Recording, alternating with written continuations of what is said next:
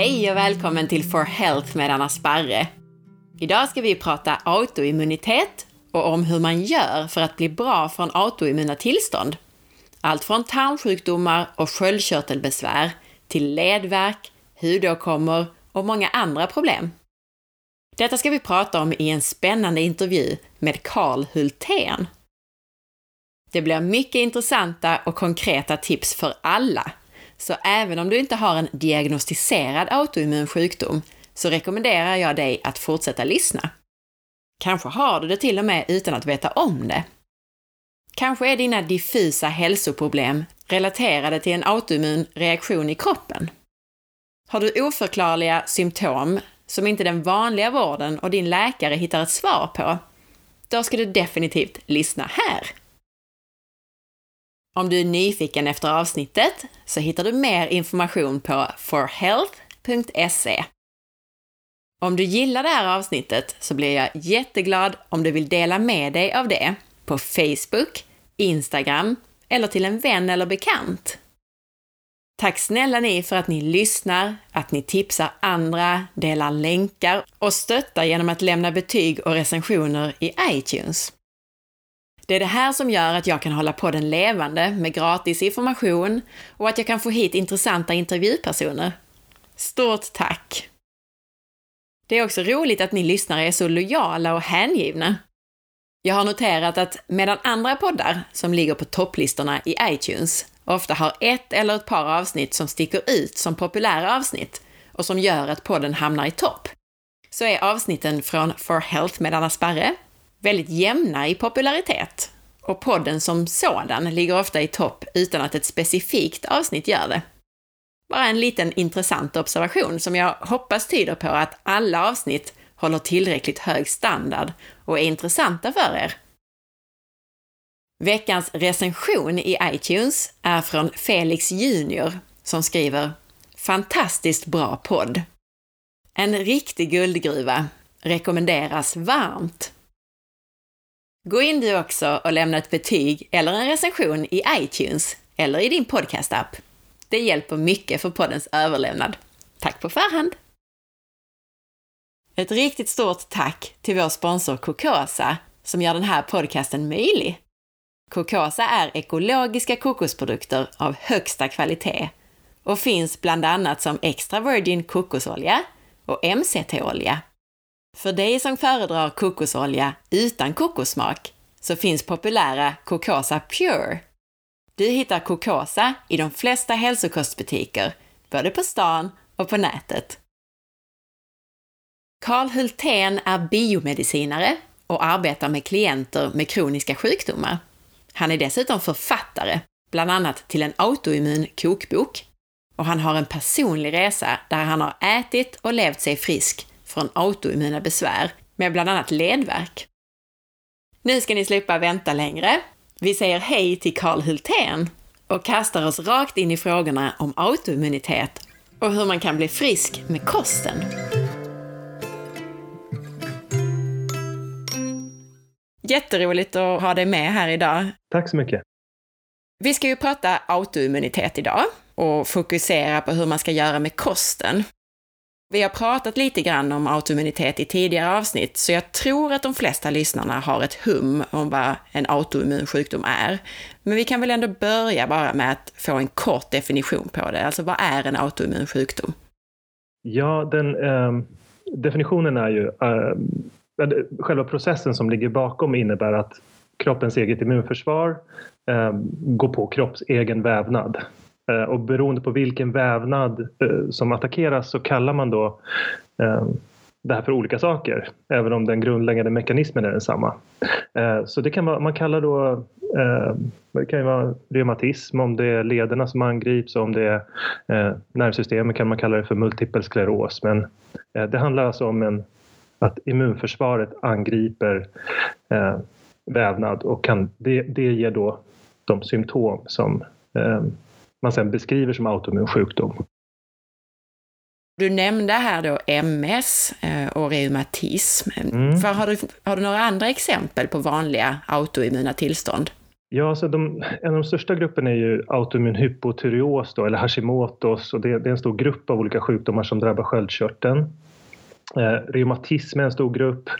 Eh, de inflammatoriska tarmsjukdomarna, där är flera sjukdomar som då eh, drabbar tarmväggen. Och det är då allt ifrån eh, celiaki till eh, ulcerös kolit, Crohns, IBS. Ja, IBS är väl inom parentes kanske, men um, um, ja, så det, det är väl no eh, några exempel som jag tror många eh, kanske känner eh, personer som har eller i, fa i familjen. Det är oerhört vanliga, van väldigt vanliga sjukdomar. Um, det är um, till och med så att det är den, den vanligaste orsaken till kronisk ohälsa i, i Sverige. Autoimmunitet menar du? Ja, precis. Om man ser det som en grupp. Det brukar man inte göra. Inte inom, eh, inom forskningen. så När man kollar på den epidemiologiska forskningen där man tittar på autoimmuna sjukdomar då, då finns det ju ett 80-tal olika autoimmuna sjukdomar. Eh, och de brukar inte klumpas ihop och det, det, jag har sett när det gäller forskningsunderlag på hur många som kan ha det här då i Sverige till exempel, då, då har man maximalt fått med 29 i den senaste vetenskapliga studien. Ehm, så det täcker inte in alla. Men, och då, då säger de att eh, förekomsten i Sverige är någonstans mellan 7,6 och 9,4 procent. Ehm, så det, det, är otroligt många. Det är ju då, ja det blir med dagens uh, befolkningsmängd så blir det mellan 700 och 900 000 någonstans. Mm. Och nästan var tionde person. Ja, det blir det. Eh, och, och, det är ju då personer som är diagnostiserade. Eh, och det krävs ganska specifika kriterier för att man ska bli diagnostiserad. Eh, som inbegriper inflammationsnivåer och autoantikroppar till exempel och de symptom som, man, som visar sig då eh, när vävnaden eh, förstörs eller börjar göra fel saker kan man säga. Så mörkertalet är antagligen väldigt stort då? Att det är antagligen väldigt mycket fler? Ja, alltså det är ju verkligen inte, det är inte svart eller vitt det här. Det är det, det som är så eh, lömskt. Att Eh, det är för det första helt normalt att ha autoimmuna reaktioner i kroppen hela tiden. Det har eh, du har det just nu och jag har det just nu. Eh, och det är ingenting konstigt. Det är en, liksom en förutsättning för att vi ska kunna försvara oss mot infek infektioner liksom av celler till exempel i luftrören eller, eller tumörer som uppkommer. Alltså cancertumörer om man säger, kan ju uppkomma hela tiden och där är det ju en förutsättning att kroppen kan angripa kroppsegen vävnad eh, för att man ska kunna eh, för att det inte ska bli tumörer av det eh, som sen växer till och det sker en progression. Så, så det, det ena är att det pågår hela tiden men det kan då under vissa förutsättningar spåra ur och bli en, en massiv attack mot ett enskilt organ eller vävnad. Och den reglering som normalt fungerar för att liksom hålla tillbaka immunförsvaret funkar inte längre. Vad beror det på då? Alltså vad beror autoimmunitet på som är utöver det normala, att det spårar ut så som du beskrev? Ja, um, det, i grund och botten så är det, man, man säger att det är faktiskt okänt och det, när man säger att det är okänt då menar man att det, det är flera faktorer som ligger bakom. Det är multifaktoriellt, det är komplicerat. Det, det, det är själva grunden till att man inte förstår eh, uppkomsten.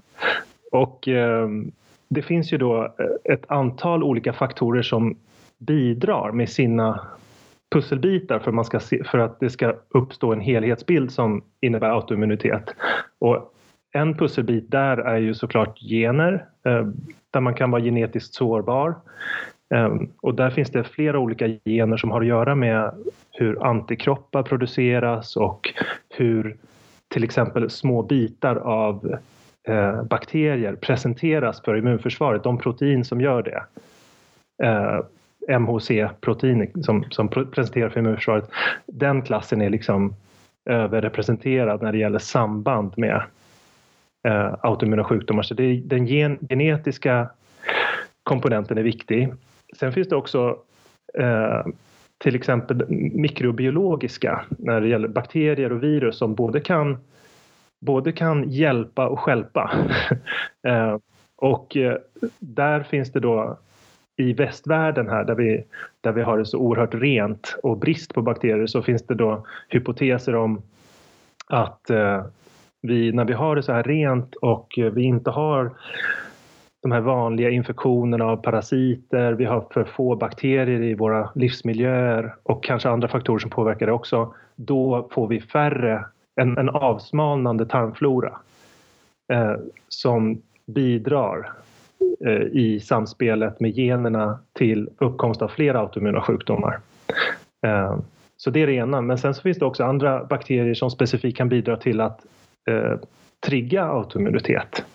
Um, och eh, nu har vi inte varit inne på det än, men jag, jag har ju då personligen en autoimmun sjukdom ehm, och, och, och, just den sjukdomen hänger ihop med en bakterie som eh, heter Klebsiella då, eh, som man har sett är överrepresenterad.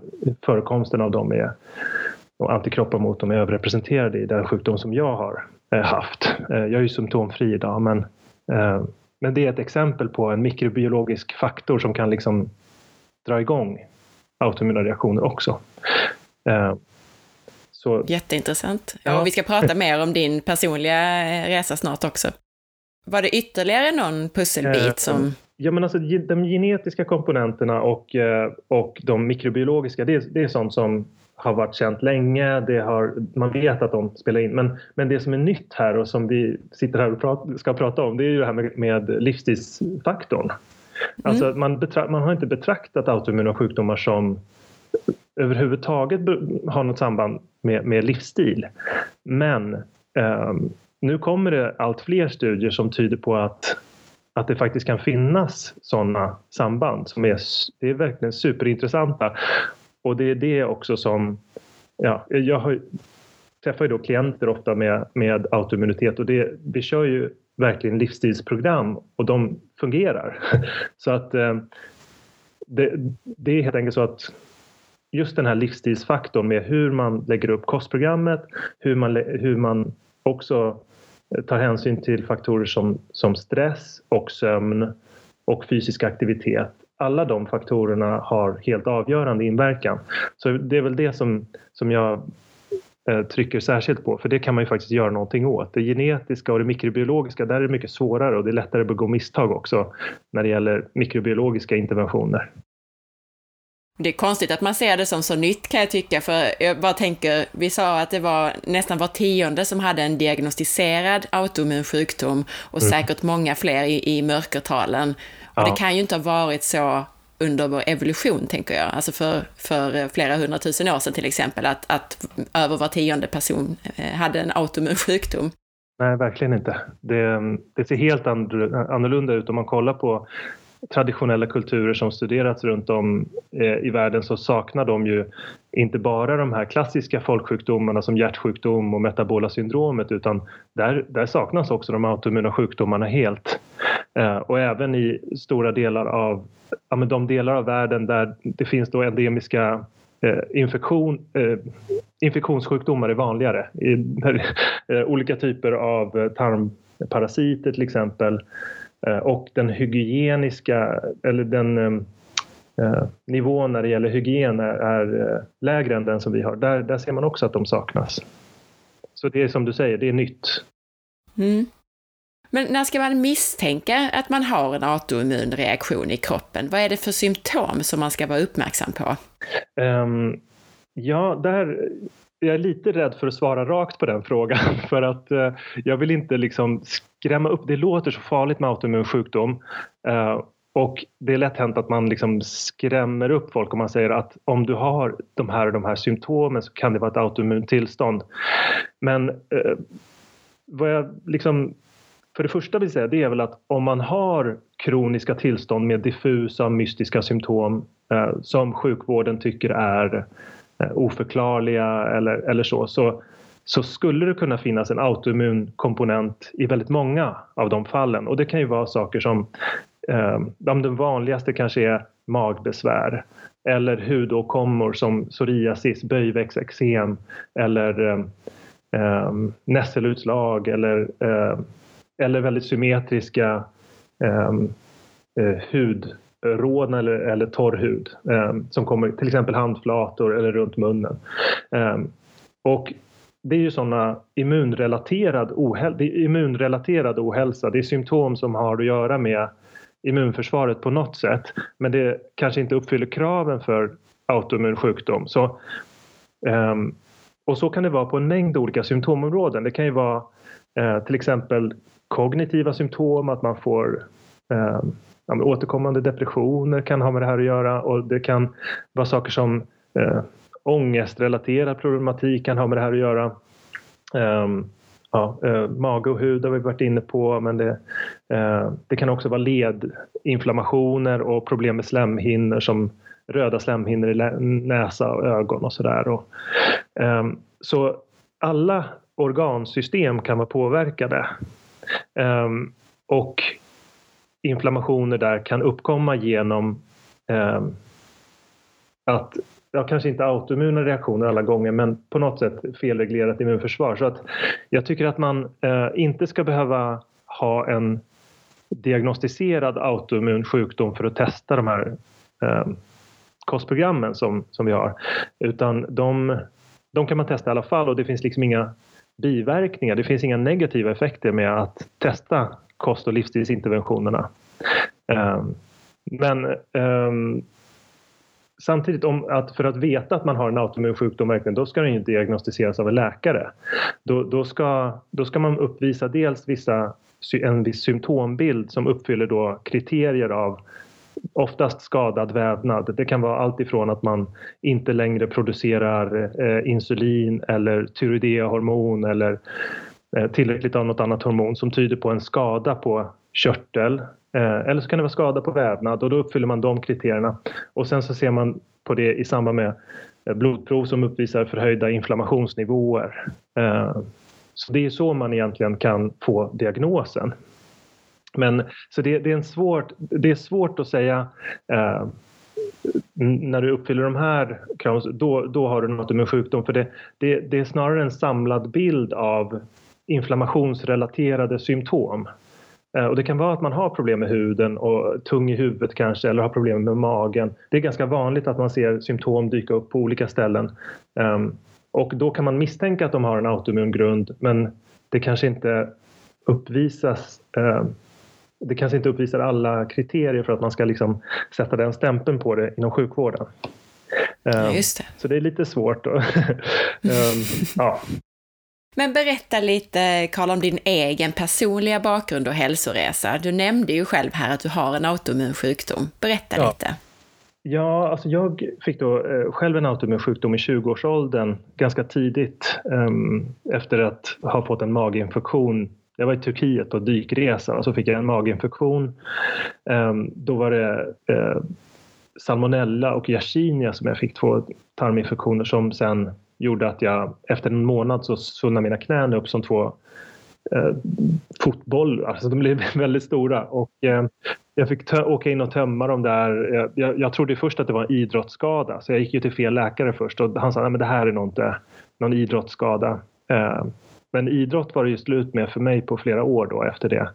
För att eh, jag fick åka och tömma knäna, jag fick kortisoninjektioner in i knäna då, eh, hoppade omkring på kryckor. Eh, och den där reaktionen läkte ut för mig men sen så ersattes den då av eh, ledinflammationer alltså i, i ryggen, i hälsenorna, bröstbenet, lungorna. Eh, de uppkom på olika ställen i kroppen i vågor och gick i skov. Så. Eh, det, det, är en annan autoimmun sjukdom då, som heter Bechdel. Så det var en jättelång väg tillbaka. Alltså jag gav ju aldrig upp riktigt. Jag gick ju en, en utbildning i biomedicin i Linköping då och eh, jag fortsatte liksom gräva i det här med kosten och eh, för att jag kände nog att det hade en påverkan. Eh, jag, jag hittade väl steg för steg vissa saker men det var först för var det sex år sedan ungefär tror jag som jag började hitta verkliga helhetsprinciper. Då. Jag kollade ett antal amerikanska studier av var det Lauren Cordain och Boyd Eaton som publicerade studier om eh, ja, men hur, eh, kosten kan ha samband med immunförsvarsreglering. Och jag började tillämpa det och blev direkt nästan symptomfri. Eh, så Häftigt. Det är jättehäftigt, verkligen. För, för jag åt väldigt starka läkemedel länge och det var varav ett, det här Viox, ett som jag åt på bara i mitten av 2000-talet, ja, någonstans där i slutet av 2000-talet så blir det, det blir förbjudet sen för att det orsakar hjärtsjukdom och sådär. Eh, och så ser det ofta ut eh, med eh, de läkemedel som man använder vid autoimmuna sjukdomar att de har väldigt allvarliga biverkningar. Och så var det för mig.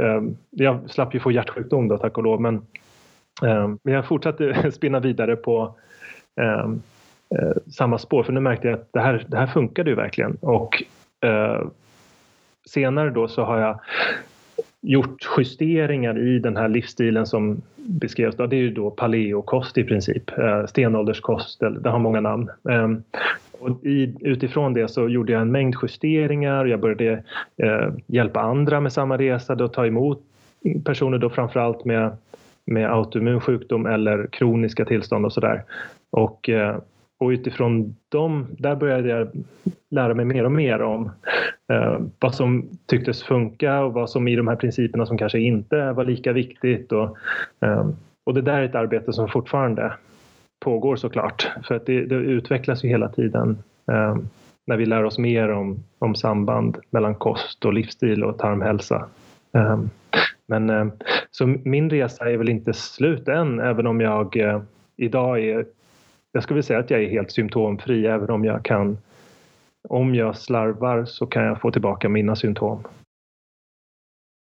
Fick du någonsin en, en diagnos? Alltså har du en diagnos på en autoimmun sjukdom? Ja, det har jag. Eh, det, det, I alla fall den första, den, eh, det är då eh, reaktiv artrit. Eh, och den, den är diagnostiserad som det och sen så uppfyller jag Eh, de flesta av kriterierna för Bechdrevs. Men jag, för att det ska bli diagnostiserat som Bechdrevs så behöver man se vissa benförändringar i ryggen.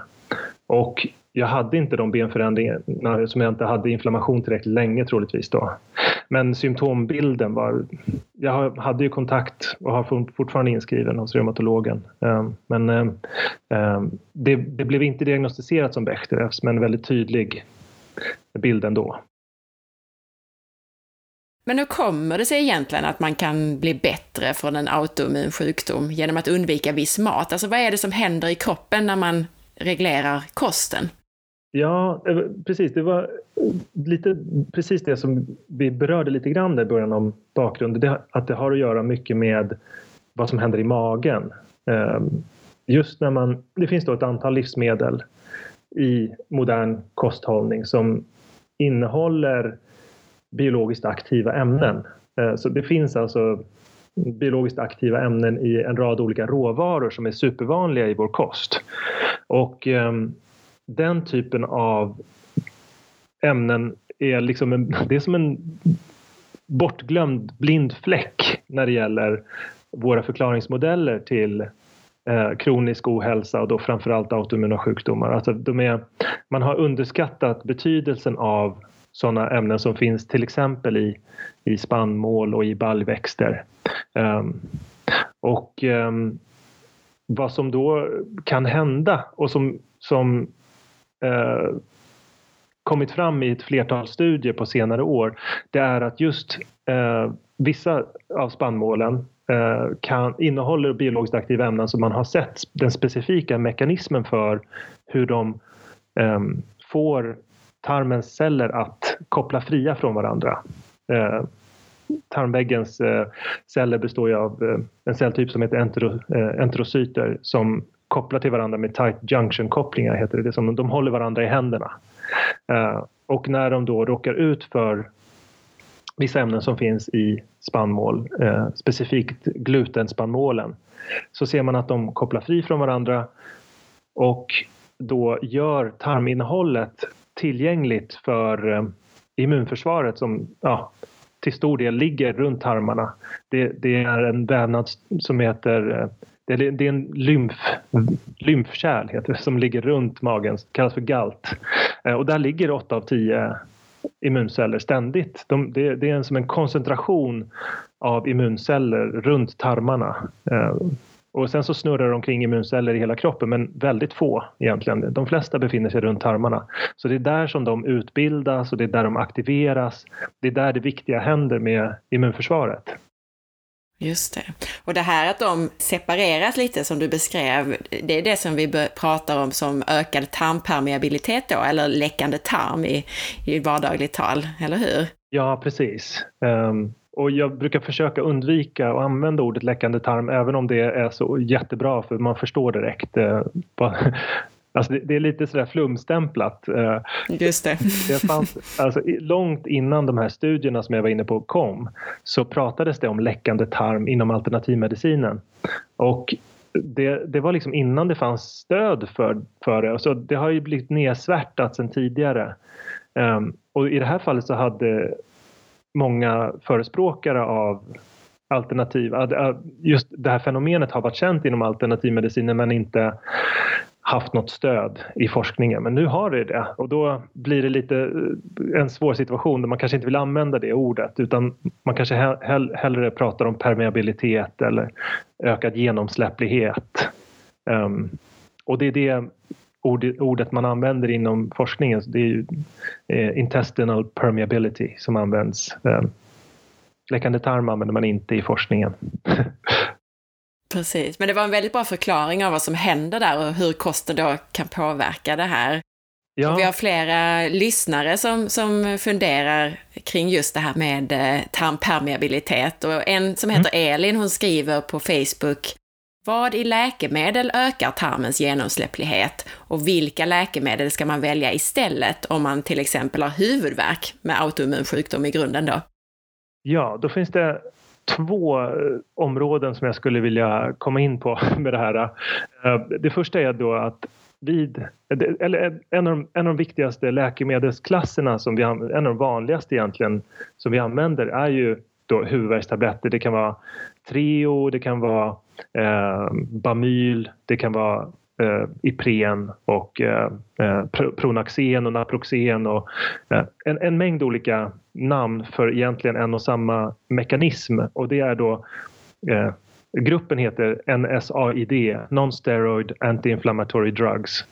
Eh, de går oftast på en mekanism eh, där de liksom hämmar ett skyddande enzym i magen som också kan bidra till eh, bildning av inflammationsskapande ehm, eh, eh, prostaglandiner. Nu blir det väldigt mycket fikonspråk här, men, men vad de gör är att de, de kan, de, den här gruppen läkemedel kan orsaka läckande tarm.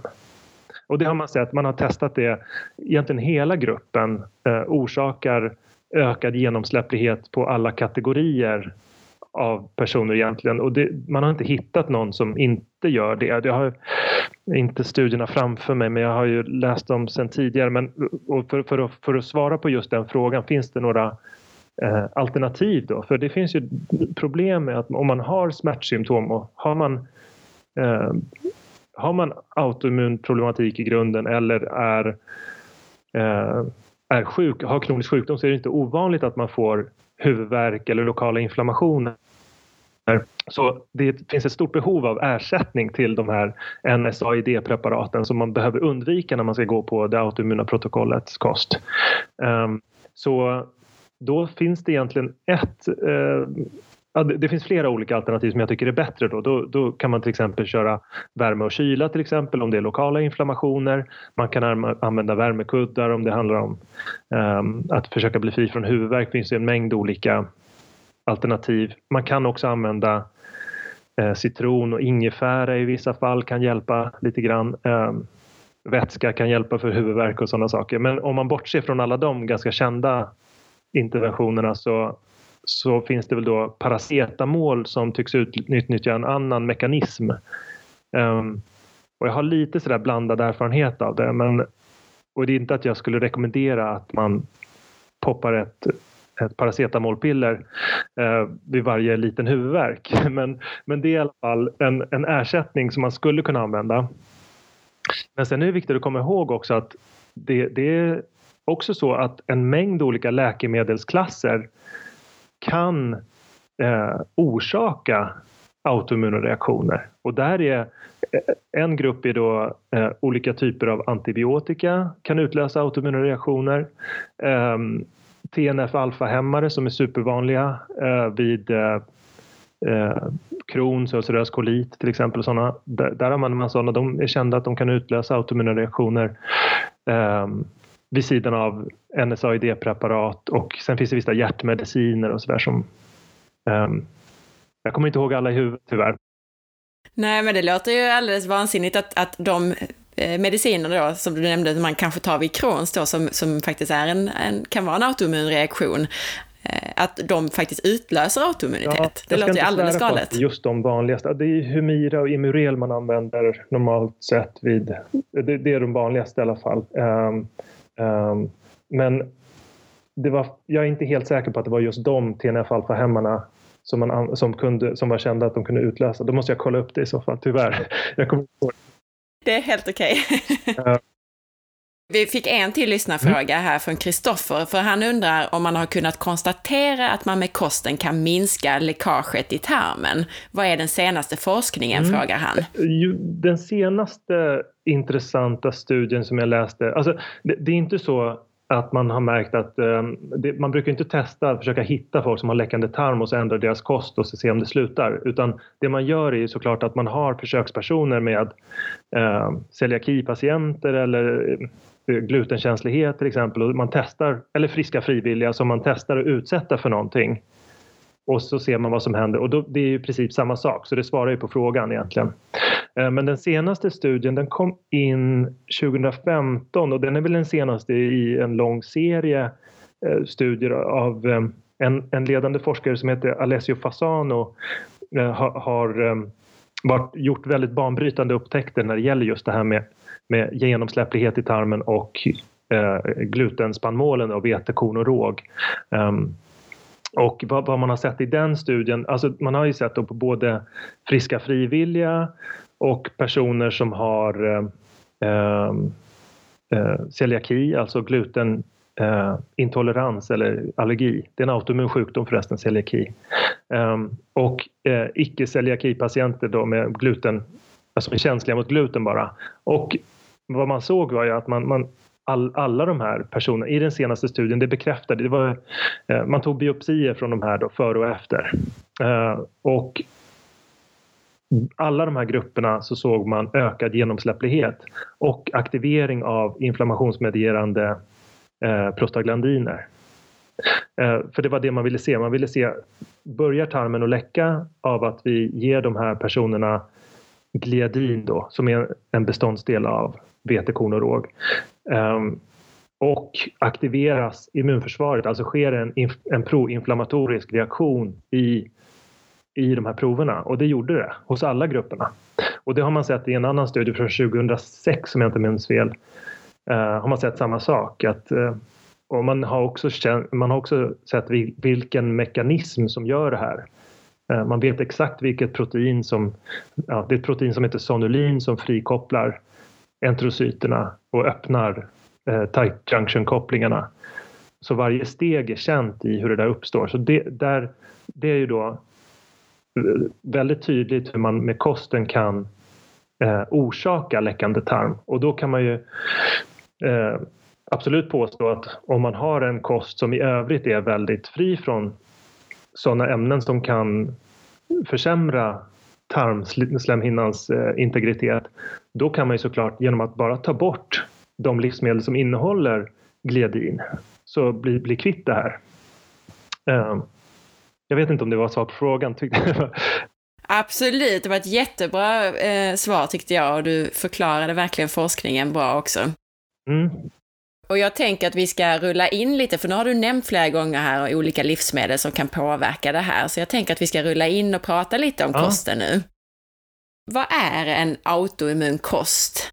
Ja, i grunden så är en, en kostterapi för autoimmunitet um, en, en paleokost. Uh, och paleokost, uh, det är väl ingenting nytt för dina uh, lyssnare. Jag tror att de flesta Nej. är med på vad det innebär. Um, men det är egentligen en, en också, förutom det, så tar man hänsyn till sådana faktorer som kan eh, stimulera immunförsvaret, som kan drabba tarmväggens integritet negativt eh, och som kan fungera som att eh, nyckeln i låsfunktioner för att lura sig in genom tarmslemhinnan. Så det är då en, en allergenreducerad man har tagit eh, en paleokost som grund och sen har man gått ett steg längre. Man har tagit bort sådana saker som är överrepresenterade när det gäller överkänslighetsreaktioner. Eh, och sen, men sen så finns det såklart ett lager till vid sidan av det och det är ju ja, men vad gör man med stödjande faktorer och det är ju en väldigt ja, eh, det är något sånt som jag brukar köra med klienter och så men, men det kan, vi har inte gått in på det så mycket i um, ja, vi, vi har ju liksom sammanfattat det här i en, i en bok, jag och eh, jag tror inte vi har varit inne på det. Nej, ja, men precis. Och vi ska prata om boken i slutet också, tänker jag. Ja, var i alla fall, där beskrivs ju väldigt väl varför. Ehm, men det är eh, då, det, det som man då tar bort ifrån en sån eh, autoimmunkost, det är främst äggvita, många av potatisväxterna som är en grupp, en grupp grönsaker helt enkelt.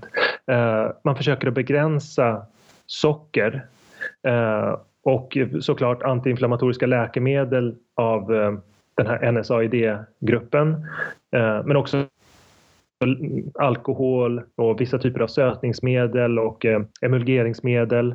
Eh, så det, det är ju då en, vad ska man säga, en väldigt ambitiös version av paleokost kan man säga. Och potatisväxterna kan vi nämna där, det är de som innefattar bland annat tomat och aubergine och, och paprikaväxterna också, eller hur? Precis. Eh, och en som skiljer sig lite där, den tillhör potatisväxterna, det, det är ju de här som har kapsaicin eh, och det är då chilifrukter. Det finns en, en hel familj av chili. Eh, så, så den frukten eh, till, tillhör också potatisfamiljen men de är ju väldigt aggressiva. De skiljer sig nästan. Potatis innehåller ju inte kapsaicin till exempel. Men, men det är en grupp som är ganska eh, mm, vad ska man säga? Eh, den, den, den förmår aktivera immunförsvaret i magen på ett sätt som inte är gynnsamt vid autoimmun sjukdom. Vad är allra viktigast, alltså om man har en autoimmunreaktion, vad är allra viktigast att ta bort då? Ja, det här är ju det är superintressant och det här är någonting som, som jag fortfarande jobbar på. Vi ska hålla, göra lite mera eh, forskning när det gäller, eller om man, om man nu betraktar det som forskning. Det, jag har ju då klientunderlag eh, att forska lite på när det gäller det här så mm. det här är svaret på det här jag är superintresserad av det men vi har, vi har inte alla resultat inne än utan det här är pågående arbete.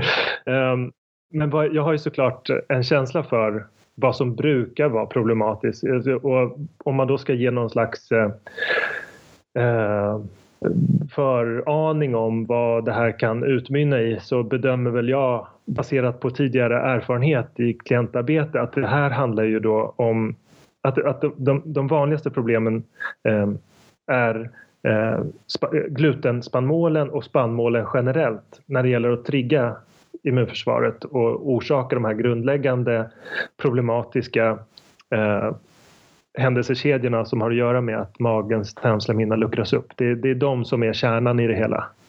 Um, och då um, vid sidan av det så har man sett att uh, en, en väldigt vanlig korsreaktion som man ser med eh, där, där eh, de som har en glutenkänslighet, celiaki eller non-celiac eh, gluten sensitivity, de har också, eh, är väldigt överrepresenterade när det gäller känslighet mot, eh, mot kasein, alltså proteinet i mjölk. Eh, och där finns det flera olika, i mjölk och mejeriprodukter så finns det då flera olika um, antigen att bli allergisk mot. Och det är väldigt vanligt med känslighet mot dem. Um, Eh, och det finns också en annan variant av eh, känslighet där man genom att man har en, eh, en nedsatt tarmfunktion på grund av då troligtvis att spannmålen har orsakat det kan förlora förmågan att bryta ner mjölksocker. Då, så då ser man en förvärvad laktosintolerans också. Ehm, så att det är väl den gruppen som det är väl de två grupperna som jag ser är väldigt vanliga när det gäller att orsaka problem. Men um, om man då går längre ner på listan um, så ser jag um, att det finns ja, men jag, jag, tycker mig se att det finns vissa, vissa saker som återkommer och de här um, till exempel inom potatisväxtfamiljen så finns det några exempel som jag tycker mig se är överrepresenterade också när det gäller socker. Att stora mängder socker tycks påverka väldigt negativt för väldigt många. Men det här är egentligen så kan det bli lite missvisande att jag eh, lyfter fram för mycket för vi har faktiskt inte rätt ut det här riktigt än. Vi håller på att jobba med de här resultaten ja, och plocka in den här informationen nu. Um, för det är det det handlar om. Jag vill eh, gärna sammanställa den och jag kommer nog presentera den uh, under uh, under det kommande, inom åtta månader skulle jag hoppas. Mm. ja, vad spännande, det ser jag verkligen fram emot. Det kan bli jättespännande. Men då kan vi lite grann sammanfatta det som att ska man börja någonstans så ska man börja med att äta paleo och gärna en helt alldeles eh, klinisk eh, fri från gluten och mejeriprodukter då. Ja, eh, och de som jag glömde nämna kanske var väl att äggvita är väl en sån också som jag tycker mig se. tycks vara lite sådär eh, överrepresenterad när det gäller eh, intoleranser. Ehm, även när man har jobbat med kosten ett tag så brukar man ju se att vissa typer av känsligheter ebbar ut. Ehm, medan, så det uppstår liksom en motståndskraft i tarmslemhinnan och immunförsvaret tycks lugna ner sig med tiden. Ehm, men det finns vissa saker som, jag, som, som kroppen verkar ha svårare att liksom tolerera. Och, och, då är väl två exempel på det tycks vara ja, men tomater kanske och äggvita. Men, men det men det är någonting som jag ser på gruppnivå. Det blir ganska vanskligt att säga att det skulle vara någon slags vägledning när det gäller råd för att de individuella variationerna är mycket större än så. Att det, det finns ju personer som absolut inte har några problem med dem. Så det är egentligen eh, man ska inte tro att det är då en genväg eh, att känna till den här, de, här, de här sambanden. Men hur, hur har det varit för dig personligen? Vad är det, har du kunnat, kan du äta äggvita och tomat till exempel? Eller vad, vad är viktigast för dig att hålla dig borta ifrån? För mig personligen så, eh, jag måste hålla ganska rent om man jämför med, alltså de flesta av mina klienter som de är i, tid, i tidigt skede av omställning eller som personer som inte har varit inne i det här mer än kanske något halvår eller så. Där, där ser man liksom en överreaktivitet i immunförsvaret och jag, jag har ju hållit på ganska länge men jag tycker ändå mig se att jag, jag har känsligheter som inte försvinner. Eh, även om min kost idag, den stämmer liksom inte in på den här mallen som, eh, som jag beskrev i början av paleokost och så utan vi, vi äter vissa eh, saker som avviker från protokollet. Ehm, och, eh, eh, och vissa saker som då är en del av protokollet kan jag absolut inte fuska med. Så att det är då att ehm, ehm, man behöver göra det här väldigt strukturerat och, och börja med den här kosten, den autoimmuna, eh, det autoimmuna protokollet och sen försöka försiktigt lägga till saker. Eh, men min, min kost den kan inte inkludera äggvita till exempel, och den, men den kan inkludera vissa av spannmålen som, eh, ja, som, som både majs och bovete och ris och sådär eh, tycks inte trigga mitt immunförsvar i alla fall. Um, men det betyder inte att jag rekommenderar att man ska börja så. Utan det, det, det här är, det är en process av att hitta, hitta fram till den eh, individanpassade kost, de, de individanpassade kostramar som funkar. Eh, och varför det ser ut så här, det, det tycker jag är väldigt spännande. Men jag förstår inte riktigt varför det skiljer sig så mycket eh, mellan olika individer när det gäller vilka livsmedel man kan återinföra. Det, det är lite mystiskt. Eh, och jag håller nu på lite och jobbar med ja, men olika typer av olika sätt för att uppnå ökad motståndskraft kan man säga. Och det har ju såklart att göra med hur, hur man kan jobba med immunmodulerande delar av, eh, av kosten och det, det är främst eh, probiotika helt enkelt, olika typer av probiotika. Mm. Så, och Ja, det, och det är ett helt område för sig, hur, hur man kan påverka immunförsvaret med probiotika. För det var en av mina kommande frågor egentligen, att det är ju väldigt mycket fokus på vad man ska ta bort, men, men vad är det som kan vara viktigt att lägga till? Och då nämnde du probiotika här, är det någonting ja. annat som är särskilt viktigt att lägga till? Ja, jag, jag använder probiotika som en del av programmet men det finns också anledning att vara försiktig med probiotika för om man har en pågående inflammation i tarmslemhinnan så har jag har sett mycket problem med olika typer av probiotika också. Eh, särskilt tidigt i programmet så jag, jag, tycker man kan vara väldigt försiktig med det i början. Eh, men saker som kan vara stödjande däremot som man inte behöver vara försiktig med det är den del, som in, den del av kosten som innehåller mycket fettlösliga vitaminer. Och då tänker jag på framförallt A och D-vitamin. Eh, brukar ju komma tillsammans eh, i kosten och, och K-vitamin, eh, K2 eh, i viss mån också. Men de vitaminerna har, framförallt D-vitamin har man känt till länge, har en immunmodulerande effekt. Det finns då receptorer på T-hjälparceller och T-mördarceller som hjälper till med regleringen av immunförsvaret.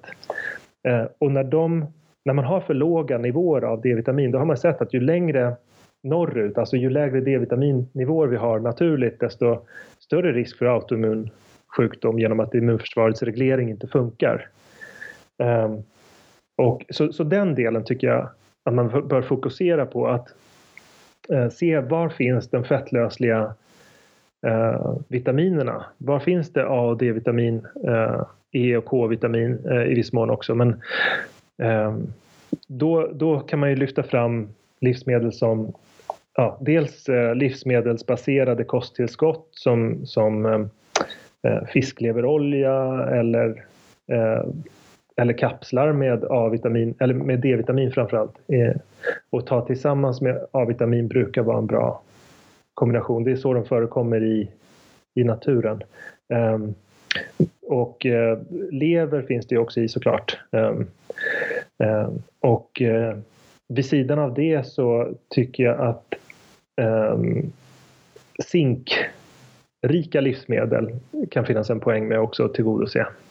Um, och där är ju då um, fisk, skaldjur och selenrika livsmedel också. Alltså, um, man kan väl säga att en paleokost är väldigt bra på att tillgodose de här näringsmässiga uh, luckorna som man kan se liksom, i en modern kost. Uh, och i och med att det också finns en aspekt av minskad inflammatorisk påverkan på magen så kan man också se ett ökat upptag av den näring som finns i, eh, i kosten vi äter. För det, det är naturligtvis så att det handlar inte bara om hur mycket näring man äter, det handlar ju om hur mycket man tar upp. Eh, och om den är biologiskt eh, tillgänglig och aktiv, alltså är det rätt biologisk form. Eh, eh, så jag tycker att det, det är väldigt bra om man kan se till att de fettlösliga vitaminerna eh, är tillräcklig nivå på. Men också se till att det finns eh, tillräckligt med reparationsmaterial för läkningsprocesser. Eh, och där brukar Ja, men de, de två klassikerna där är ju eh, glycinrika livsmedel som eh, buljong gjord på, på ben, alltså broskrika, broskrika ben. Eller eh, att man har kokat buljong på kyckling till exempel. Eh, så glycinrika livsmedel det finns ju också som kosttillskott såklart. Eh, parallellt med eh, glutamin, alltså L-glutamin, så ger de två delarna precis rätt byggstenar för att bygga upp kroppens glutationförsvar. Och det är en antioxidations... Det är en av, de viktigaste leden i försvar mot inflammatoriska processer. Och har man varit inflammerad länge som man har vid autoimmun tillstånd då har kanske immunförsvaret gått på högvarv i, i decennier. Och, och de har liksom förbrukat den här bufferten av eh, av inflammationsförsvar som glutationet står för. Och för att bygga upp det och bygga upp ny vävnad och läka tarmslemhinnan så kan man behöva eh, benbuljong till exempel och glutamin. Så det är två exempel. Vad finns glutamin i då? Om, om vi inte talar om tillskott, eh, det kan man ju också göra, men, men vad finns glutamin i? Vad, är, vad finns det för livsmedel som är rikt på glutamin? Ja, alltså det är ju en vanlig eh, det, det, finns då väldigt mycket eh, glutamin i eh, vassle eh, som, som man inte kan använda när man, eh, när man har autoimmun eh, sjukdom. Där, där är väl det, det som man brukar använda i forskningsstudier. Man vill verkligen trycka upp nivåerna av glutation så brukar man använda vassle. Det kan man inte göra vid, eh, Immun... Vassle är ju eh, från komjölk, ja precis. Ja precis, det kan vara kontaminerat då i och med att vi vill undvika alla typer av allergen som kan ha eh, ja, kaseinet eh, och det finns också andra möjliga allergen som fortfarande finns kvar även i mikrofiltrerat vassle. Så eh, det, det, är ju liksom ett där det finns som mest av glutamin men det finns ju också i, i i kött, fisk och fågel, även om det inte är lika mycket. Så jag brukar ju faktiskt använda kosttillskott, även om jag är väldigt sådär konservativ. Det var ju jätteintressant att höra där vad som är viktigt att lägga till och, och då var du ju inne dels på lite olika vitaminer och framförallt så fetter i maten och även aminosyror och proteiner. Så att det är ju en, en näringstät paleokost helt enkelt som är väldigt viktig då, låter det som. Ja, precis paleokosten är en, en utmärkt grund eh, både för att åstadkomma bra upptag men också tillgodose eh, näringsinnehållet, alltså näringstätheten. Så det, det, är en bra, väldigt bra grund om man ska läka kroppen. Och när vi pratade där innan om vad man ska ta bort och så, så eh, en sak som jag inte vet om du nämnde, vi pratar inte så mycket om det i alla fall, det är nötter och frön brukar man ju prata om att man ska ta mm. bort. Hur ser du på det? Ja, så där är det, det är någonting som jag är inte helt framme när det gäller eh, hur viktig den delen är. För det är ju en verkligt sådär näringsrik och eh, en del av paleokosten som är väldigt uppskattad också. Och det är inte helt solklart. Alltså de här, eh, många av de här livsmedlen utesluter man på, på grund av väldigt välkända mekanismer av att ja, men vi vet att de faktiskt eh, innehåller lektiner som binder in och som skapar inflammation och vi känner till mekanismen. Um, och så är det för de flesta av de här, men, men jag måste nästan sätta en liten parentes på nötter och frön. Jag vet inte exakt hur viktigt det är. Det är ju sant att nötter och frön innehåller lektiner uh, och är över, i vissa fall då framförallt jordnötslektin är ju väl, välkänt att det binder in och tar sig ut i blodomlopp. Men det jag har inte hittat samma stöd för det när det gäller till exempel jag menar, macadamianötter, hasselnötter, valnötter. Um, och jag väntar med spänning på att få in lite mer information kring det från mina tidigare klienter. Hur gör du själv? Äter du själv eh, nötter? Det funkar bra för mig eh, med de flesta nötter. Ja. Mm. Eh, och då ser jag väl att ja, men de, de Eh, hasselnötter har jag väl tyckt har varit eh, eh, generellt ganska milda och cashewnötter också. Sen, eh, jag har sett reaktioner såklart, men hur vanliga de är, alltså hur eh, mandel till exempel och, eh, och även valnötter har förekommit. Som, jag har sett, jag har haft klienter som har varit känsliga mot det. Men det är inte många. Sådär. Så jag vet inte hur viktig den gruppen är. Och så nämnde du ju lektiner då i samband med jordnötter. Och jordnötter tillhör ju baljväxterna egentligen. Så Precis. bönor och linser och så kanske inte egentligen heller tillhör en paleokost. Men de är väl också ganska viktiga att ta bort, eller hur ser du på det? Ja, faktiskt. Ja, det, det, var, det var en sak som jag faktiskt glömde nämna. Den gruppen är en väldigt viktig grupp att utesluta. Jag har, jag har liksom inte sett speciellt goda resultat med att försöka återintroducera dem och de brukar, in, brukar vara en väldig lättnad när de försvinner. Eh, så att det, där, där kunde man nästan eh, Ja, men vid, sid, vid sidan av spannmålen och mejeriprodukterna så tycker jag väl nästan att, att baljväxterna, i alla fall när det gäller torra baljväxter som till exempel svarta bönor och kidneybönor och den gruppen, eh, de tycks inte funka speciellt bra eh, med autoimmunkost. Men sen har vi lite begränsad information där också när det gäller ja, hur är det med högtemperaturbehandlade eh, baljväxter. Där skulle det eventuellt kunna vara så att man, att man ser en skillnad när man har utsatt dem för högre temperaturer. Um, så det, det, det är någonting som um, Ja, jag blir svaret skyldig där tror jag. Jag vet inte exakt hur mm. allvarligt det är.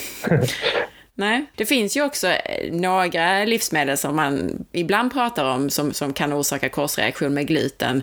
Och mm. en, en, som många äter på paleo är eh, quinoa. Är det någonting som du har någon erfarenhet av? Ja, det, eh, det brukar vi alltid utesluta. Ehm, det tillhör då, det är en ört, alltså tillhör pseudospannmålen men har höga nivåer av saponiner. Och där ser man ju, det generella med saponiner, de, är, de har ju använts Eh, Eh, även inom läkemedelsleverans och adjuvans, alltså saker, att man, att man kan... Um, det finns till exempel en nässpray som, som, um, som använder sig just av saponiner som då finns mycket i quinoa uh, för att leverera uh, antigen som ska, ska, ska göra en immun, då, influensa till exempel.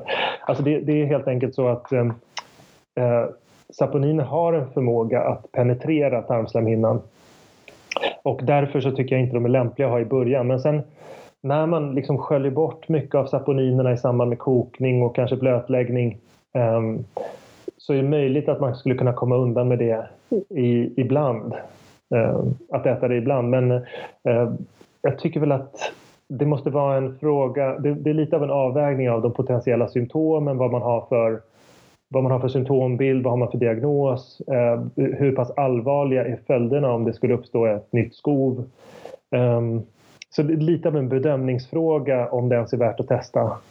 Um, och, och, och, så ser det ut med flera livsmedel. Det, är lite av en, det krävs lite sådär fingertoppskänsla för att kunna göra en bedömning kring ja, men vad är värt att testa här och vad är riskerna. Mm. Och några andra sådana livsmedel också. Ehm, alltså hur är det med kaffe och, och kakao till exempel? Är det någonting som man ska utesluta tycker du? Ja, eh, båda de två har jag sett har just, alltså det, det, är väldigt intressant för där uppstår ju en skillnad mellan normalbefolkningen och eh, mina erfarenheter så att säga. Vad man har visat i studier, friska frivilliga, eller på, på, normala personer om man säger, eh, är ju att man ser en antiinflammatorisk effekt av kaffe och man ser också eh, både minskad risk för eh, tjocktarmscancer och vissa typer av levercancer, blåscancer och så. Alltså positiv nettoeffekt när det gäller den typen av sjukdomar eh, på kaffet. Eh, och minskad inflammationsnivå i kroppen av det. Men jag ser inte att det stämmer på den autoimmuna gruppen alla gånger utan där ser jag en, en tydlig skillnad att det kan snarare bidra negativt Eh, och öka inflammation, öka magbesvär eh, och också dra igång eh, ja, det, kaffet, koffeinet stimulerar ju binjurarna till, till att frisätta kortisol också. Och det kan vara ett grundläggande problem också vid sidan av effekterna på tarmslemhinnan direkt. Och kortisol gör ju också så att tarmen börjar läcka. Det har vi inte varit inne på, men det är där stress och kronisk stress framför allt kopplar mycket till det här med läckande tarm. Um, som, är en av som är grundmekanismen här. Så, så därför vill man ju inte stimulera frisättning av kortisol.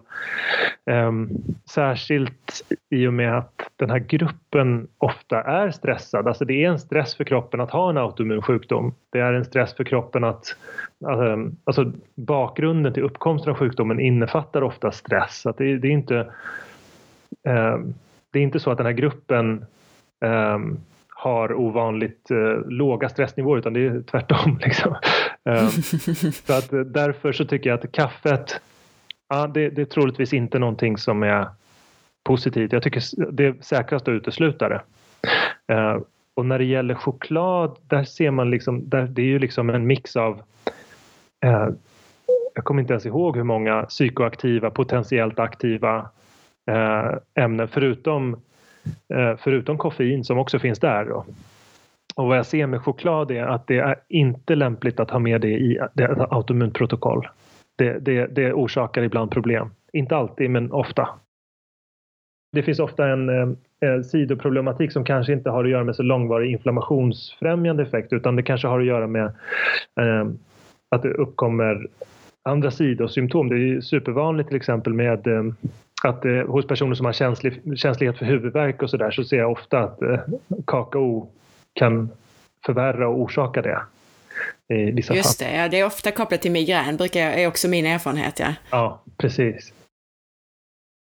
Man försöker ju utesluta mejerier då. Eh, GI då, som eh, man, när man tar smör och tar bort proteinet, är det någonting som du ser att man kan använda?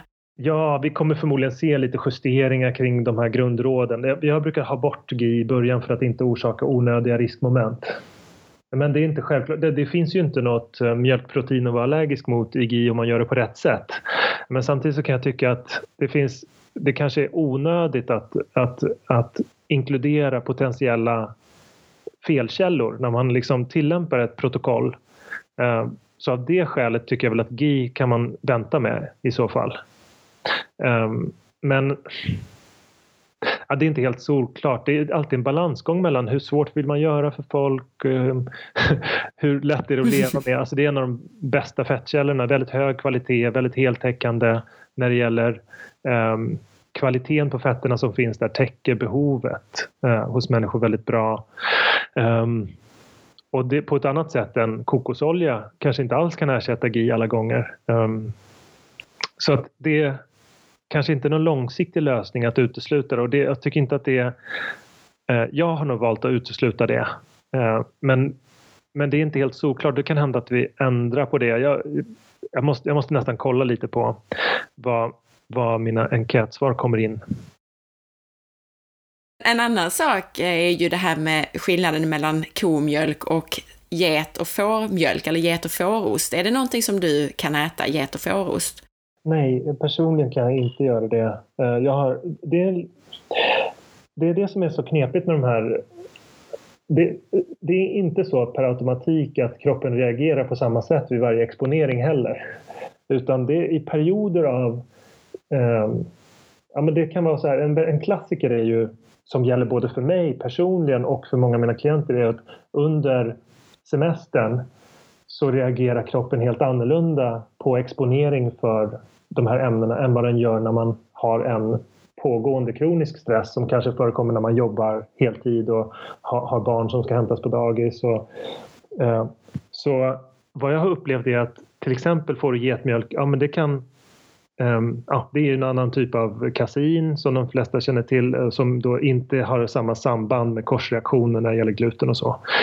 Men jag har nog sett problem med det vid när, när jag liksom har haft personligen väldigt stressat och så. Um, på ett annat sätt än under sommarhalvåret när jag är ute, får, mer, får, får mera sol, får, har mera ledig tid uh, och uh, då har det funkat jättebra. Jag har inte sett några inflammationer då.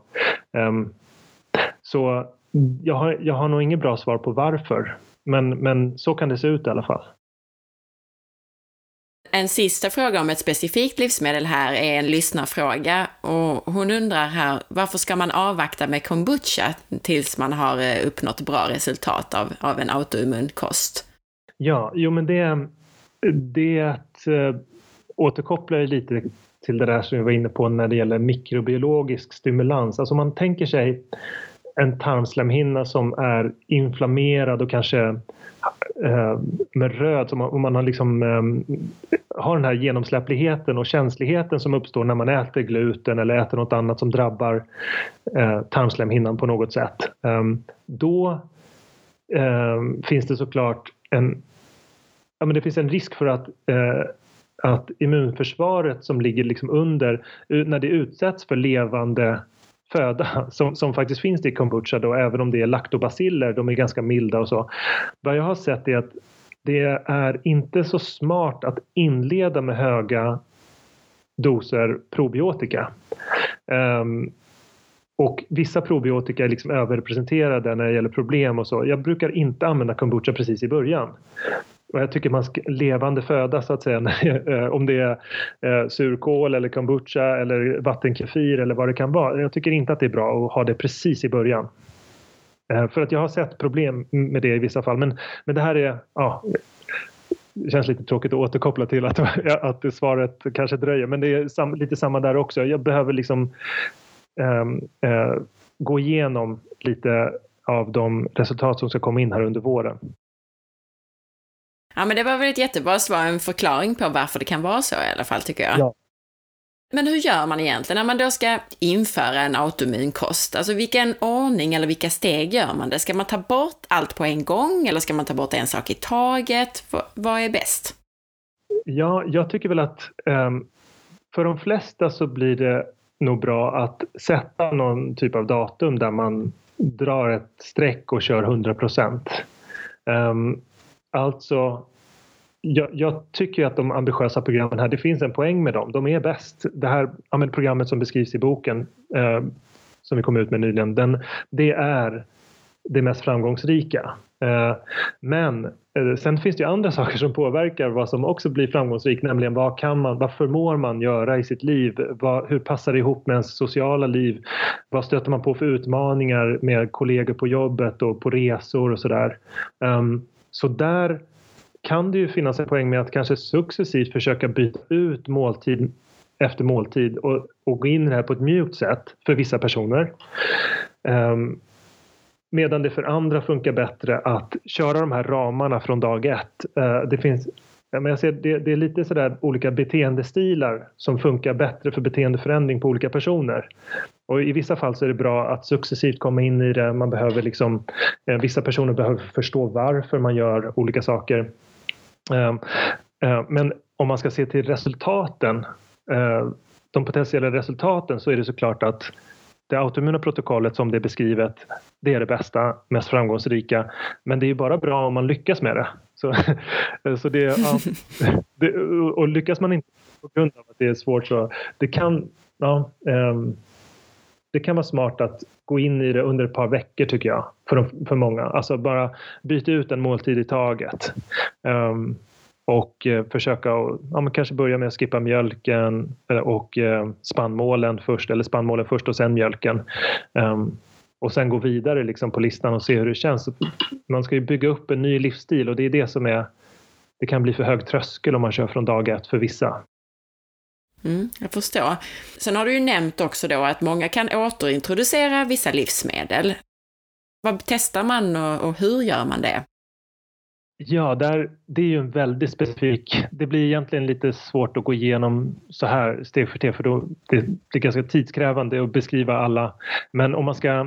Eh, I liksom, stora drag bara? I stora drag. Då, då, det man gör är att man testar med en liten mängd av livsmedlet under en begränsad period och under den perioden observerar ett antal symptomområden. Eh, så att det kan vara några exempel är ju då hudsymptom, kognitiva symptom, alltså välbefinnande och magsymptom till exempel. Ehm, och man gör det under några dagar.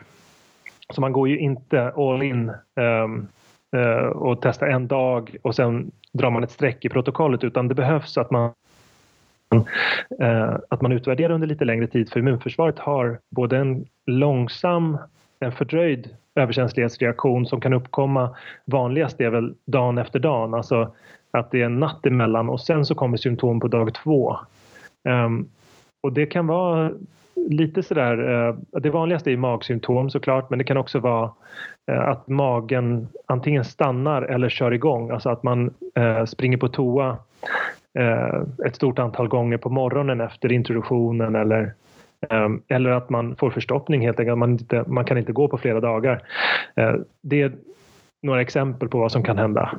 Ehm, och man försöker såklart undvika att det sker för att det förebådar ju såklart inte något positivt. Om man får de reaktionerna så är det normalt sett för att det har hänt någonting med immunförsvaret och tarmslemhinnan. Och steg nummer två där, det blir ju då, alltså ehm, när man gör sådana här introduktioner så är det efter en bedömning av eh, vad, hur allvarliga är de potentiella konsekvenserna här, vad kan vi råka ut för, är det värt att göra det? Um, men um, tillvägagångssättet är ungefär detsamma. Oberoende, när man har beslutat sig för att testa med ett livsmedel så gör man så man testar med en liten mängd, väntar eh, och i vissa fall om det har förekommit uh, riktiga såna snabba överkänslighetsreaktioner som kommer direkt har man liksom kända överkänsligheter som är Eh, antikroppsmedierade, alltså eh, eh som, som att man har fått anafylaktisk chock, att man har varit um, um, till exempel som kan uppstå i vissa fall med till exempel jordnöts um, överkänslighet. Att hela immunförsvaret slår på stortrumman och man får blodtrycksfall på grund av att det sker, liksom, anafylaxis heter det, att man får eh, påslag helt enkelt av mastceller och frisättning av histamin i kroppen. Eh, då är det inte, har man haft sådana, det är inte lämpligt att någonsin hålla på och experimentera med det själv. Ehm, så, så det finns ju vissa saker som är viktiga att komma ihåg också. Man, man kan inte uh, testa med alla livsmedel och man behöver göra det väldigt kontrollerat och försiktigt och i vissa fall kanske till och med testa med pricktest innan, eh, göra ett allergitest innan och se om man har den här mastcellsaktiveringen som visar sig genom eh, nässelutslag då, eh, med prick, vid pricktest. Har ni skrivit mer om det i er bok, det här med att åter, återintroducera mat? Eh, jag, det, det var Nej, den här boken är ju då en, eh, den är ju ett verktyg för att komma igång med kosten i dess grundform. Eh, och eh, jag känner nog att det blir för stort att ha med hela processen, så det, det kommer mera. Det är inte slut här. Yeah, yeah. Vi har jättespännande saker på gång när det gäller nästa bokprojekt. Då. Ehm, men att ehm, den här boken beskriver inte det, men det finns ju det finns ju på min hemsida då, hur man gör. Det har jag skrivit lite grann om det. Då kan vi redan nu nämna adressen ja. till din hemsida kanske. Ja, men precis. Det är en hemsida också på mitt namn, karlhultén.se. Um, ehm, ja. Jättebra. Och när vi ändå är igång så berätta också bara så att vi inte missar det. Vad heter boken nu, den här boken ja, eh, om, om eh, autoimmun kost? Autoimmun kokbok. Uh, och var, den ska finnas inne nu. När det här sen så tror jag att den ska finnas. Den sålde ju slut direkt, men uh, Eh, Eh, vilket var lite retligt eh, för det var många som har tjatat på den. Men att den eh, har varit en ny tryckning och den ska ha kommit till tryckeriet i idag. Jag ringde till dem tidigare idag ehm, och de ska lägga in den igen. Så att den finns. Den, ja, en kokbok, Läkande paleokost heter den. Um, så den, men den, den, så den innefattar ju precis det som vi har pratat om idag, liksom det här grundläggande programmet. Um, men jag namnet blir lite exkluderande. Den autoimmuna kokboken, den ehm, um, autoimmun kokbok, det utesluter ju en mängd symptom som inte är diagnostiserade som autoimmun. Men jag tycker väl att den är väldigt bra för immunrelaterad ohälsa. Och med det kan man väl inkludera då eh, kanske ja, men, diffusa symptom som inte tycks bli bra på lång tid, hudåkommor, allergiska besvär, eh, inflammationsbesvär i huden eller i magen eller att man känner eh, också i det här med den eh, neurologiska biten med att man kan känna sig nedstämd eller eh, så man ska inte utesluta de delarna. Det kan finnas en immunologisk grund där. Eh, så att den är väl lite bredare än bara det autoimmuna just men, men vi har ändå satt den avgränsningen för att för att eh, avgränsa den viktigaste, den största gruppen så att säga. Jag tänkte ställa några, några frågor till här ja. innan vi avslutar bara. Vi hade bland annat en lyssnare som undrade lite grann kring fasta, alltså periodisk fasta Aha. vid autoimmun sjukdom. Va, vad säger du om det? Jag, jag, kan inte säga svart eller vitt att det här är direkt olämpligt eller direkt lämpligt utan det avgörs lite grann av hur det ser ut med träning och stressnivåer för de, den person det gäller. Då. Um, vad den periodiska fastan gör är att den, den ger en hormonreaktion i kroppen som liknar ganska mycket vad vi ser vid eh, vid eh, hård fysisk träning. Och det kan ha bra effekter när det gäller inflammationsdämpning men det kan också bli för mycket tror jag. Eh, om man dessutom stressar mycket, man kanske sover lite för lite, eh, man kanske har en träning som innefattar ja, men nötande konditionsträning, eh, glykogenförbrukande träning där man liksom ligger på hög puls under lång period. Det orsakar hormonella effekter som tillsammans med periodisk fasta kan vara direkt olämpligt. Det beror lite på hur högen med stress och påfrestning på kroppen är ja. i övrigt då. Men jag, jag skulle säga så här att eh, det vanligaste är väl att man inte använder periodisk fasta i början för det här, den här kostomställningen innebär en stress i sig på kroppen. Och det är inte ovanligt att eh, personer får Alltså att till exempel om man märker att man får en försämrad sömn, att man vaknar tidigt på natten kanske. Det tyder på kortisolfrisättning. För det är ju då attentionhöjande och kan väcka en på små timmarna där. Eh, det är ett tecken på att man har för mycket kortisol. Eh, och det, det är rätt vanligt alltså, så det innebär en stress bara att ställa om till autoimmuna protokollet. Och därför så bör man kanske inte spä på den stressen just i början utan man bör eh, akklimatisera sig lite grann, komma in i programmet och sen kanske längre fram använda periodisk fasta. För det, det är någonting som jag själv använder många gånger. Ehm, men jag har ju hållit på med det här längre och ehm, då har man liksom vant sig. Det är många saker som gäller det hormonella och blodsockerregleringen, insulinnivåer, leptinnivåer som ska normaliseras innan det är lämpligt att, att använda ett sådant kraftfullt verktyg som periodisk fasta kan vara. Um, så, så är väl, jag ser, jag ser lite på det på det sättet. Det beror på vad man är van vid sedan tidigare, hur man stressar, hur mycket man tränar, vad vi ser för effekter när det gäller sömnen, vad händer med den? Uh, ja, uh, så, så, i, i, inte så inte ja eller nej riktigt, men, men troligtvis nej. Och där fick vi också lite grann svar på vad som är viktigt förutom kosten. Och du har varit inne på det innan, men stress som en jätteviktig faktor och ja. i det så inkluderade du sömnen och så och träningen. Ja. Är det något mer som vi, du tycker vi ska nämna eh, när det ja, gäller de här andra faktorerna? Ju, ja, mer och mer liksom, jag vill gärna understryka de här sakerna som vi var inne på nu lite övergående i slutet för att just en direkt koppling till eh, mag-tarmslemhinnan. Det, det, har både akut, kro, eh, akut och kronisk stress. Så att det finns ett behov av när man tillämpar det här och det skriver vi lite om i boken men det, det kanske underbetonat där. Alltså hur viktigt faktiskt stress är för tarmhälsan och det är den vi jobbar med. Och stress är ju oftast det som är svårast att ändra eh, för en person. Det är lättare att ändra kosten eller träningen eller så. Ja. Eh, har du några, några bra tips eller som man kan göra för att komma, komma bort från stressen? Jag tycker att eh, en av mina bästa tips är att jobba med morgonrutinen. Att hitta att skaffa dig en morgonrutin, det är ett bra tips tycker jag.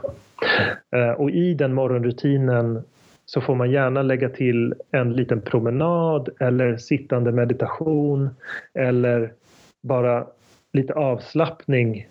Alltså att hamna lite mer i kroppen eh, tycker jag är ett bra tips eh, när man ska inleda den här typen av program. För det, det har en dubbel nytta nämligen att göra det på morgonen.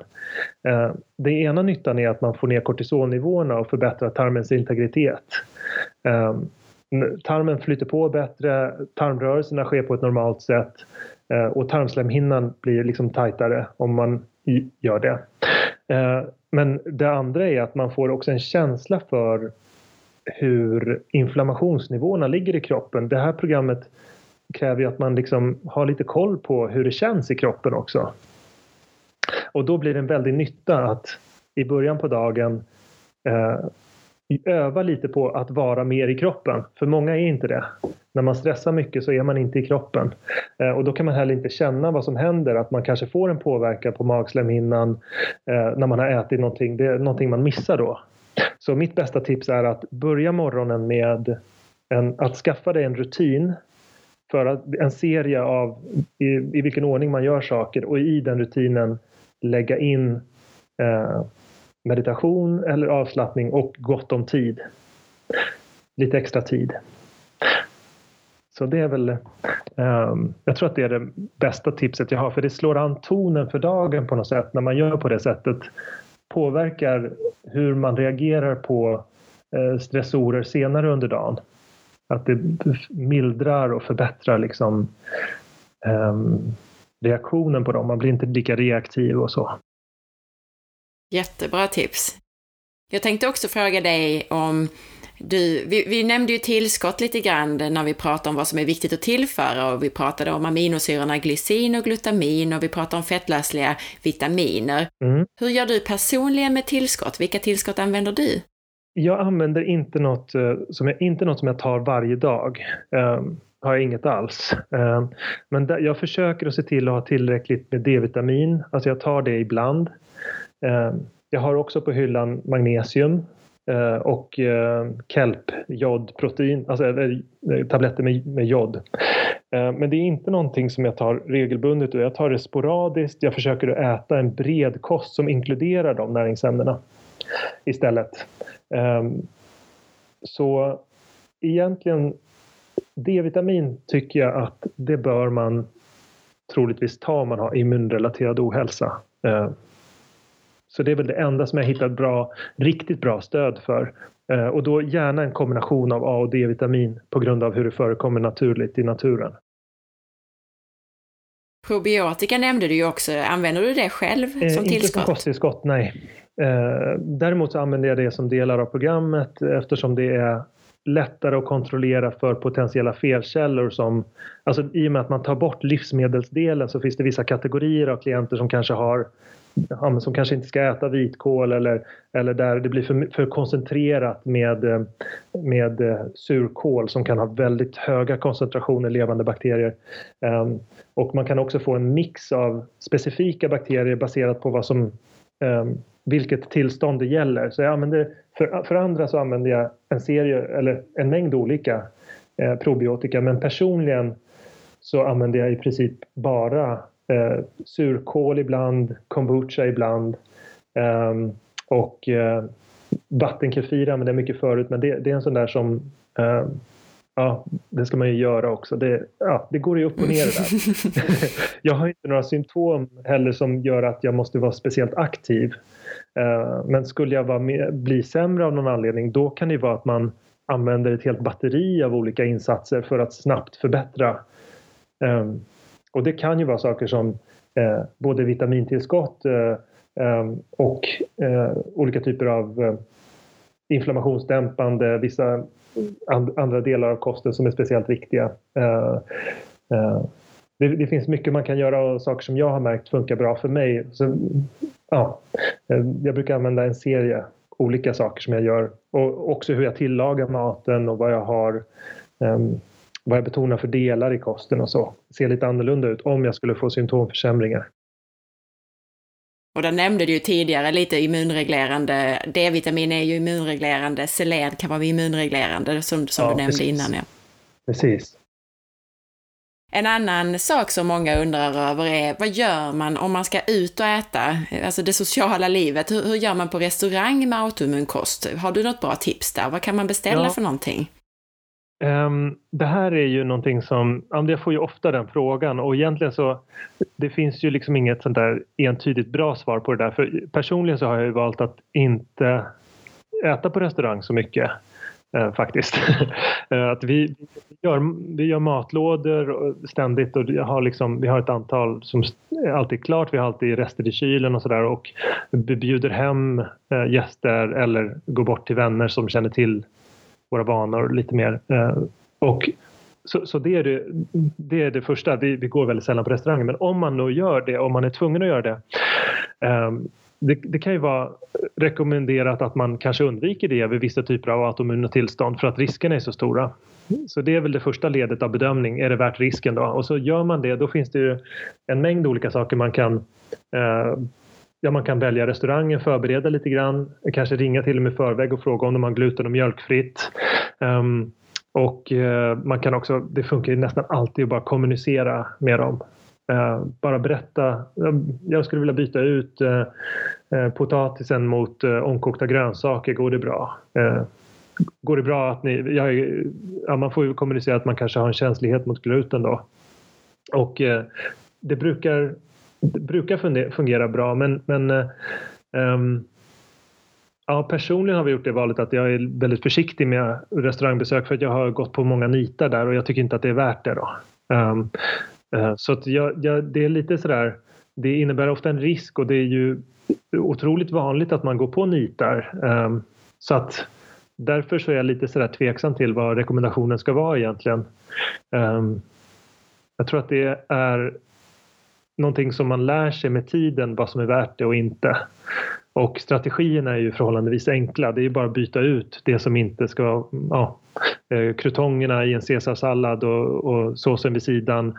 Eh, separera råvarorna. Kan ni ha liksom tre olika högar? Eh, sen när det gäller de absoluta detaljerna liksom med vad, vad någonting är stekt i. Det brukar inte göra jättestor skillnad sådär generellt. Men ja, det är ju en riskfaktor. Ehm, ja, men så, ja, det, det är ett problem som många står på.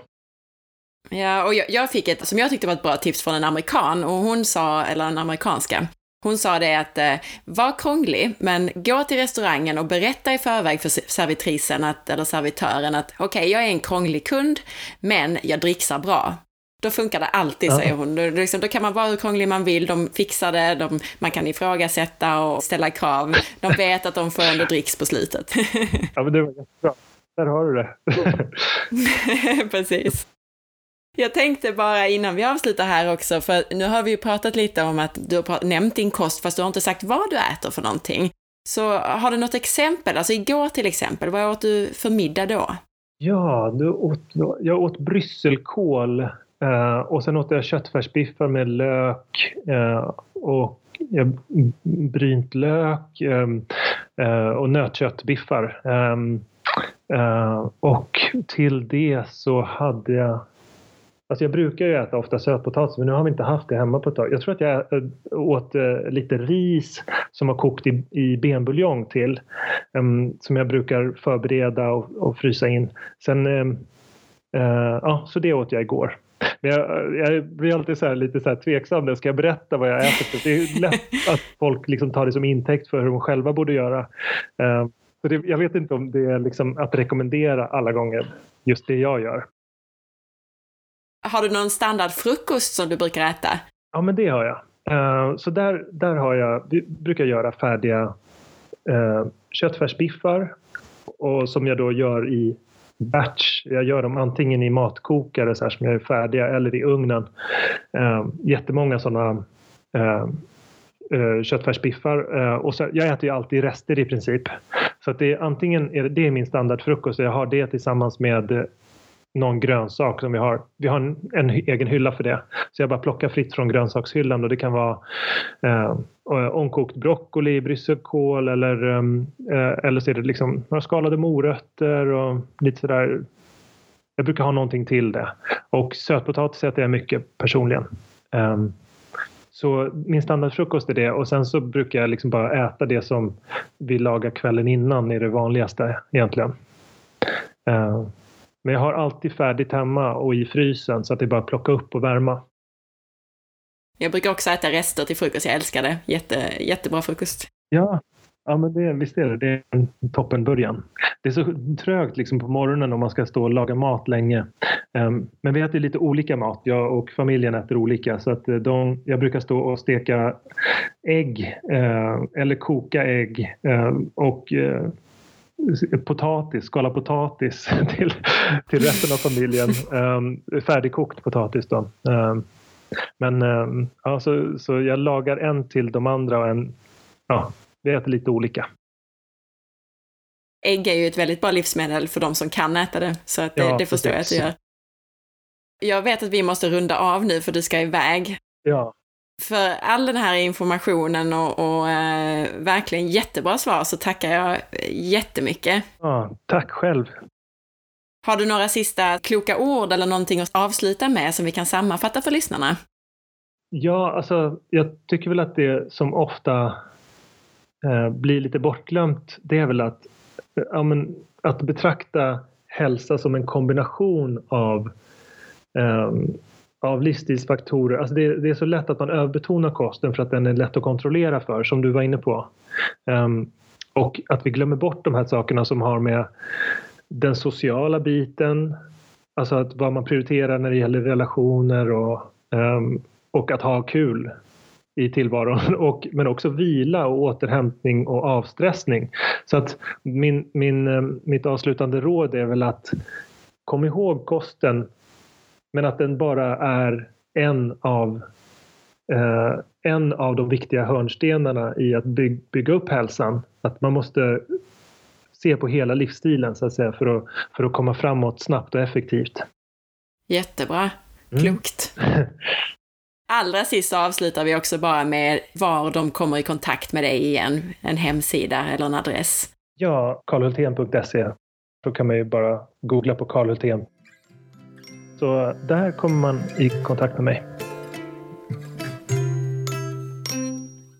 Tack för att du lyssnade!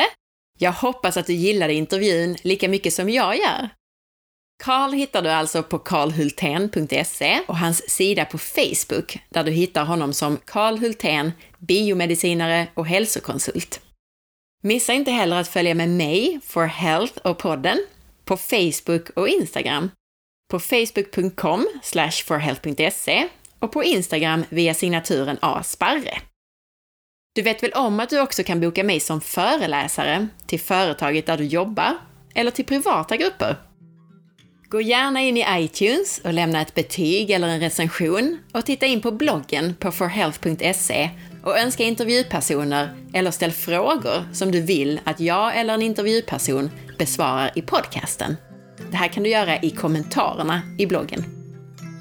Återigen tack till Kokosa som gör den här podcasten möjlig. Och du som lyssnar idag, dig önskar jag en underbar och hälsosam dag. Hej då!